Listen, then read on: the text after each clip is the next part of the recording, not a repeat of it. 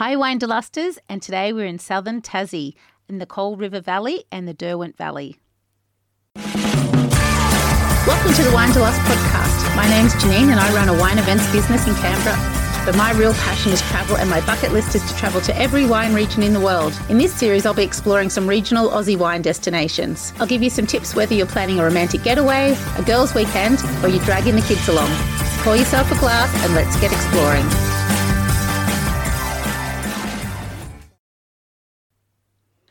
I'd like to begin by acknowledging the traditional owners of the land on which we're talking about today and pay my respects to their elders, past and present.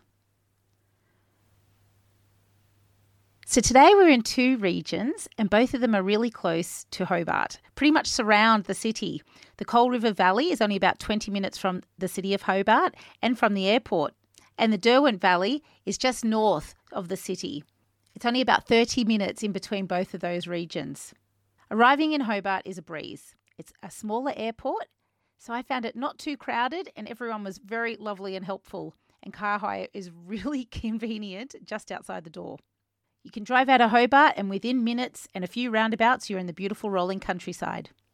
Both the Coal River Valley and the Derwent Valley are some of Australia's premium Pinot Noir growing regions. A little bit of history. As you can imagine, just being outside of Hobart, it's one of the first areas that the British settlers settled in. It was also used for convicts. The town of Richmond in the Coal River Valley dates back to 1823 when a bridge across the Coal River was constructed. The oldest bridge in Australia still in use. So there's lots of people milling around to take photos. and as you can guess, the name Coal River comes from the natural resources of coal in the area. The town of Richmond is a lovely historic little town. In the town square, you'll also see the wine wall, and it has barrels there stamped with the names of all the wineries that have vineyards in the region. As you enter the town of Richmond, you'll see the Pooley cellar door on your right hand side. So we had a wonderful tasting at Pooley Wines with Shelley, who's also the daughter in law of the couple that established the winery. And I got to catch up with their marketing manager, Ravi, to learn more about Pooley Wines. He's super informative, and I think you'll enjoy this chat. Can you tell us a little bit about Pooley Wines and their history? So, Pooley Wines, we were established in 1985 by the late Jack Dennis and Margaret Pooley. They started Pooley as a retirement plan, um, having planted their first vineyard out in Campania at a vineyard called Cooinda Vale. Uh, this was something they wanted to do in their free time. They really didn't know what to do in their retirement, and what they decided was to plant a vineyard. They worked almost right up until their dying day, with Margaret Pooley retiring at 93 when she finally did decide to retire. Cooinda Vale is located in the town of Campania. This is situated in the Coal River Valley, so we're very much looking at southern Tasmania. That was their first block there, because then they also Yeah, got that's the one in Richmond. That's right. The vineyard itself is situated uh, a little bit north of town of Richmond, where our cellar door is located. It's gorgeous. That's right. Yeah. This cellar door has been with us, you know, since we pretty much started and has grown a fair bit. Uh, our cellar door offers structured and, you know, really in-depth tastings of several of our ranges. It also offers wood-fired pizzas on weekends, which have become really, really popular. Our outdoor dining area is really quite rustic and has this really classic sort of Tuscan feel. Like when we went through the outdoor dining area to go into the cellar door, like it's a very pretty view. And I think that Tuscan feel that you said really sums it up. So Yeah, and you know, with, with with the with the architecture and the property itself coming from 1832, Mm. you are looking at a piece of history when it comes to our cellar door and, and the family home uh, of the Pooleys. You know, John and Libby Pooley, our owners, live on that property, and they're really fortunate to be, you know, surrounded by such an incredible scene. So John John Pooley uh, took over the business once his parents had finally decided to retire. Dennis passed away, with Margaret continuing to work in the vineyards uh, and with Pooley Wines up until she was 93. John then took over the business with his daughter Anna uh, coming back into the business as our winemaker. His son Matthew being the original viticulturist that set this vineyard up, now working as a brand representative. Pooley these days, uh, our viticulturist is now Hannah Mackay. She is heavily involved in organics and biodynamics, and that's really the, the trajectory that we see ourselves moving towards with her involvement. The business is now expanded with our wines primarily being focused on our Chardonnays, Pinots, and Riesling. That's what we see ourselves doing best, and that's really where our focus is because we are, you know, lucky enough to be in such a brilliant, cool climate region, um, and the Coal River is really such a diverse range of microclimate For a lot of people, they're not really familiar with the Coal River Valley, and most people aren't familiar with Tasmania being uh, the second driest, if not driest, in the country. So no, wow, cold, I didn't know yeah. that. I knew it was yeah. cold, but I didn't realize uh, it, it was so dry. Yeah, we're we're definitely cold, but you know, Tasmania as a as a reputation has a reputation for being quite wet, which is rightfully so. The west coast of Tasmania is known for being quite wet because you get a lot of that oceanic influence, whereas the east coast, you're actually looking at some of the driest parts of Australia. Um, you know, the Coal River Valley on average sees about 300 to 400 mil of rainfall annually. So we are looking at a region that is quite dry and also quite exposed. Uh, we're quite fortunate to have really long hours of sunlight throughout the growing season. So, you know, it, at some points in the year, you can see the sun setting at 9.45 in the evening at the peak of summer. So we have these really long days. We have, you know, relatively mild conditions, uh, and you know, we're blessed with both a continental and maritime influenced climate. So the Coal River itself is quite diverse. We find our Cooinda Vale vineyard being in the warmer part of the Coal River, but due to something which is diurnal range, uh, we see really warm days and then really cold uh, or cool evenings. Whereas our Butchers Hill property, being situated on these really gorgeous north facing slopes, really see some warm days, but they really see that warm evening uh, come through as well. To talk a little bit about the soil profiles, our mm-hmm. Cooinda Vale vineyard sits primarily on alluvial soils, so sand, silts, loams over impervious clay. And the vineyard itself sits, is situated about 80 metres to 100 metres above sea level. So it does feel quite low lying. Whereas the Butcher's Hill vineyard, uh, it's quite dramatic in how it's how it's set out. You know, the vineyard's on this gorgeous hill uh, with the driveway starting at about 30 meters above sea level, getting all the way up to 100. So you are looking at a lot more elevation and a lot more slanting in the slopes. The majority of vines do sit between north and northeast, so you do get a lot of that afternoon sun and pretty much sunlight throughout the entire day, resulting in more ripening. The Butcher's Hill property sits primarily on soils that are of a black cracking clay uh, over sandstone sort of nature. So we do find that this property tends to produce really generous, really rich, really, you know, I would say more medium to full bodied wines in comparison to that of our Cooinda Vale property, which is much more, you know, measured, much more elegant, uh, much more, I guess, I guess elegance the right word. You know, you're looking at classical climate wine there. Ravi, can you tell everyone about the Tassie Dozen freight scheme? Because I found this out when I was in Tasmania recently. You helped me out with it. Yeah, of course. So the Tassie Dozen is a really great initiative that's been introduced by Wine Tasmania, the governing board uh, of, of, wines in Tassie. Um, the Tassie Dozen is really meant to promote the idea of, uh, I guess, a collective a collective experience. You know, Tassie is still seen as a fairly small region, but there are so many growers and producers within Tasmania that may not necessarily have the means of shipping wines themselves. And what this allows is for people who are visiting Tasmania to really get a taste of the region as a whole, where you can buy wines from one vineyard and take those wines, you know, across Tasmania. Uh, the very last vineyard you visit, um, if they're partaking in the Tassie Dozen, you can actually take all of the wines that you've purchased from all the other vineyards and get them shipped to your home from that last vineyard. Yeah, this is really so people can experience, you know, all of Tasmania and people can really you know, look at their favorites across the, the entire state and pick their favorites and get them sent home. And finally, since you live in Tassie, what's your local tip for people visiting the area and visiting the Coal River Valley region? Obviously, visit Pooley Wine Cellar Door, but on top of that, yeah. what's something else that they should do? I mean, I guess the first tip is always have a jacket handy because you really do get four seasons in a day. But I think for me, it really is trying to spend more time in the Coal River. The Coal River is such a diverse region where you don't just have wineries, you've got really high end art- artisanal products, and you've got lots of experiences within the Coal Rivers. Hit those wineries up, you know, go eat some lunch at Coal River Farm or at Wattlebanks in Richmond. Make sure you stop into all the little towns because there's really an in, important part of history in each of these towns that, that Tassie's really capturing. So I'd say if you're yeah visiting Tassie, drink wine, eat food, go on a walk, do do all the things that we're known for. Oh, that sounds yeah. wonderful. That's great. Thank you so much, Ravi. Another local winemaker is Greer Carland. She's made a name for herself being a finalist of the Young Guns of Wine for the past three years, with her wine brand, The Quiet Mutiny. So her family started the wine label Laurel Banks in the Derwent Valley, and you can visit by appointment there. I caught up with her at a great spot, Coal River Farm. It's a bit early in the day, so we enjoyed this chat over some coffee and a cheese platter. I'm meeting with Greer Carland from the Quiet Mutiny, and we're at Coal River Farm, which is not far from. We're surrounded by vineyards, and this is a great cheese spot. And we're sitting outside, so you might hear a little bit of the wind ambience um, for our chat. So, how long have you had Quiet Mutiny for? The first ones were produced in 2017, um, but we didn't start selling till winter in 18. We just wanted to get our branding and our label tickety boo, and you know we're really pleased that we took the extra time to do that. And I love the story on the website. So, how did you like find out about this story? And can you tell us a bit about that? Yeah, or? absolutely. So. Um, my husband and I uh, really wanted a story that grounded us because when we started, you know, we, we don't own our own vineyard. We hope to down the track, but we really wanted a story that grounded us to Tasmania because that is such an important part of who we are and the wines that we make.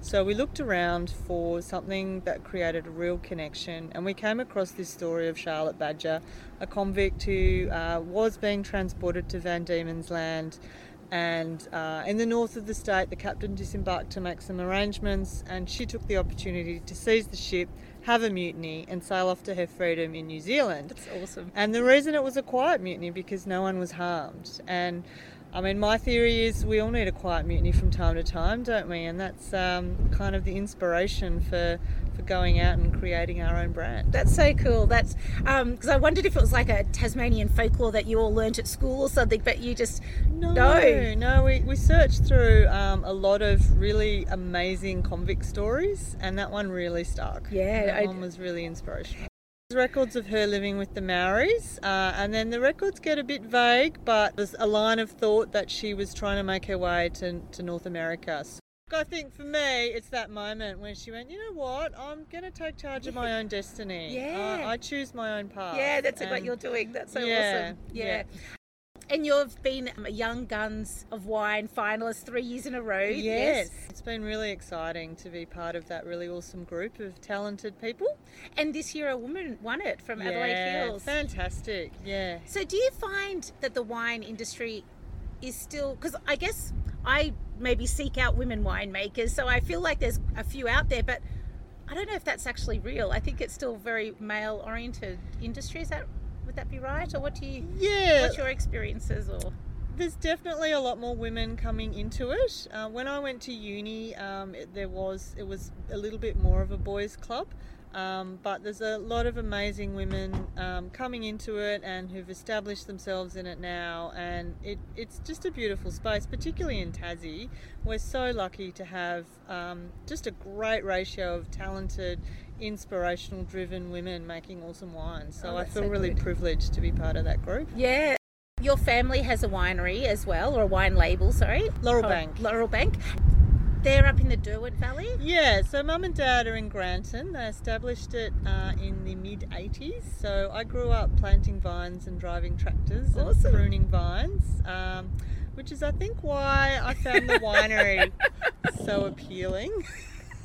it just looked like a dark arts. You send the grapes in and wine comes out. like it's alchemy. Yeah, it is fascinating. So I went to university and uh, became a winemaker. Um, and I guess the rite of passage for many young winemakers is to travel around the world and go vintage to vintage. So I, I worked in Chile and oh, North wow. America and a couple of times in France. Uh, and then I worked over in Western Australia for a while. Uh, and then I was lucky enough to get a vintage back over in Tassie, and and I've been here ever since in various roles. Yeah. And with um, the Quiet Mutiny, you source grapes from different parts of all over Tassie, or just the southern part it, it has been just southern Tassie, but yeah. this year I got uh, a really lovely parcel of uh, Pinot Meunier oh. from the east coast, uh, which I turned into a delicious rosé. Oh, fantastic! So, because that's the thing I find really interesting is that the whole of Tassie is that one geographical indicator, but there's these tons of little sub-regions. Is there differences with the land? Like, absolutely, yeah. yeah. So, I mean, they're all different little pockets of microclimate. So you do get different characteristics um, and they have different seasonal impacts. So the wines are, are very much different but still within a Tasmanian context. So there is always the debate of should should we split up, but I think there's more power as a, as a collective and it's it's like nuances um, of, of the Tasmanian style really in the in the different valleys and regions for me, I find that the Derwent Valley, particularly in the reds, has a beautiful floral element, like a violety character. In, uh, whereas Pinot from the Coal River Valley, for me, has a beautiful raspberry intensity. And the East Coast tends to have a little bit more of that cherry intensity as well. So, I mean, there's just tiny little nuances, and when you line them up all side by side, um, you should be able to see those, but obviously seasonal impacts are felt really strongly here in Tassie. I saw on your website you do the private wine tasting with the winemaker. Would you like to tell us a bit about that? Like, and how people can book into that if they come to Tassie? Oh, absolutely. So I've done a few events um, where I've um, had a group of people who've come to me and we've uh, approached one of the restaurants that I work with, and we've had a private event where we've done a, I guess, a meet the winemaker style thing, but um, the clients have chosen the theme really. Um, I had a beautiful one a while back now with a, uh, a group of women who uh, wanted to get together and explore uh, women winemakers, Oh. and uh, they chose Quiet Mutiny, and it was a really lovely evening to um, journey them through my story and my wine. Oh, So- that's fantastic. It's a Yeah. perfect group of friends trip. Yeah, That sounds great. I know you've got a nine-year-old and I've got a six-year-old. So if people come to, with families to this to southern Tasmania, what's a great cellar door they can visit, and or anything else they can do? Oh, look, Tassie's fantastic for families, and the countryside itself. There's so many, so many great adventures in wine country in Tassie. Um, one of my favourite cellar doors to take little people to is Bangor down in Dunalley. Uh, beautiful, beautiful cellar door, beautiful wines. Um, they've got oysters as well from their local uh, neighbours. And they've got this amazing outdoor space with a giant sand pit and a little Wendy house and um, and chairs that overlook that area. So as an adult, you could be watching your children frolic around in front of you whilst drinking a beautiful glass of wine and watching.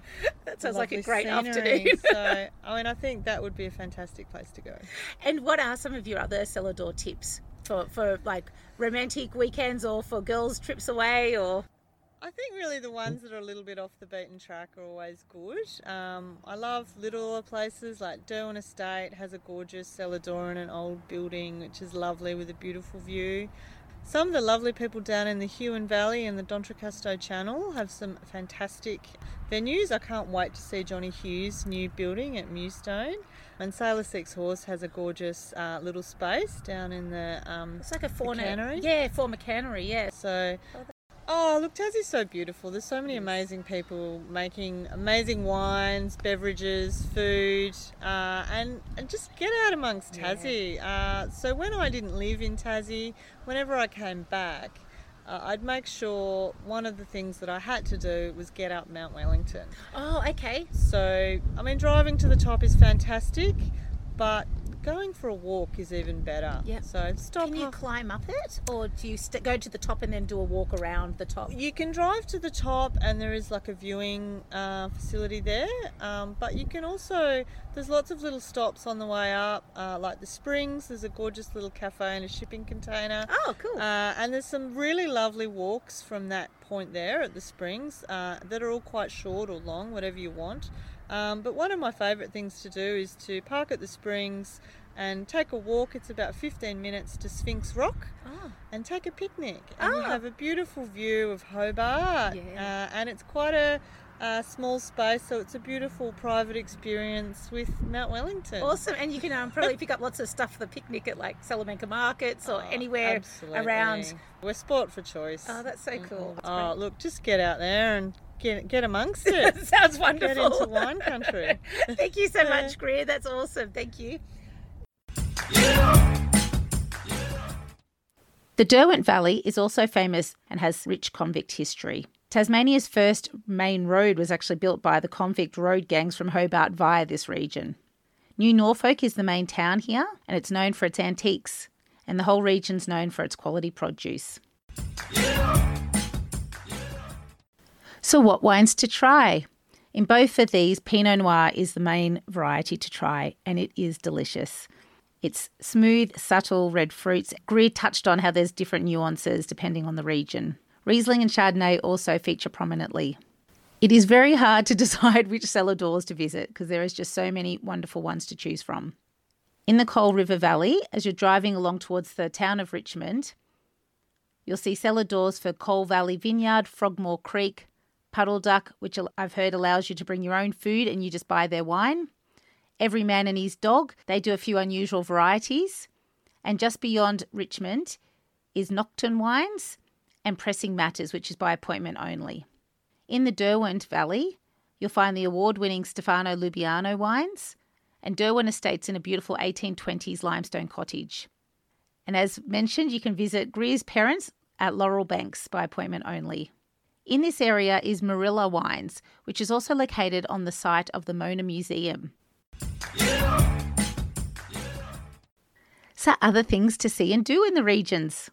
While you're in Tasmania, there are tons and tons of different bushwalks and hikes that you can do for all different lengths and abilities.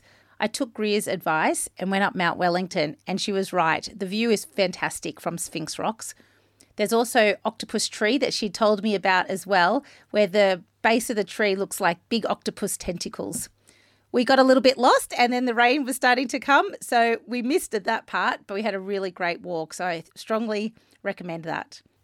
I'll put a link in my show notes to the Tasmanian Parks website. In the Coal River, as we talked about, you have to visit the town of Richmond. It is a beautiful little historic town. In addition to the wine wall in the main square, there's the Pooseum, which is very fun and informative for kids and adults. And there's also the Richmond Botanical Store, which make all these beautiful skincare, hair masks, candles, etc.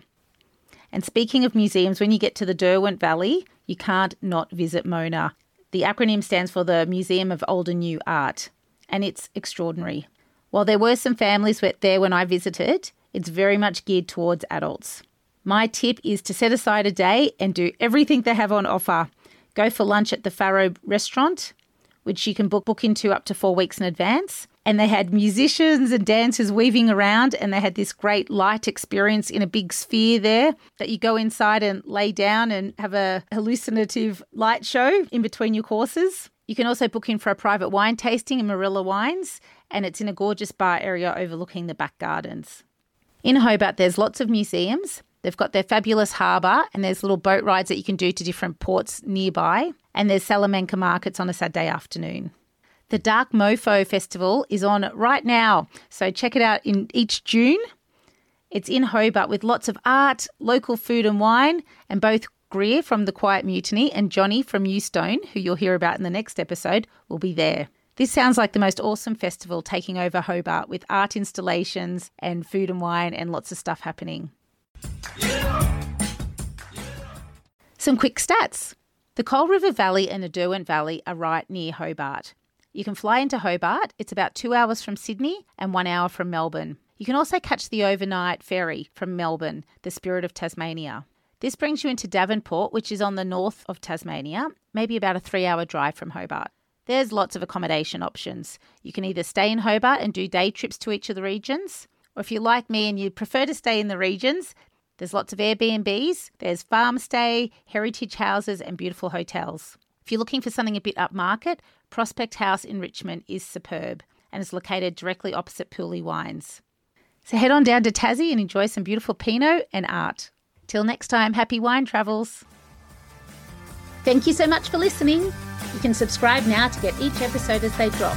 You can also check out this podcast on YouTube and see pictures of the region and the people I've spoken to. Go to winederlust.com.au, that's W I N E D E R L U S T.com.au for everything discussed today. You can also subscribe to my newsletter to hear all about my upcoming events and other news. Till next time, happy wine travels.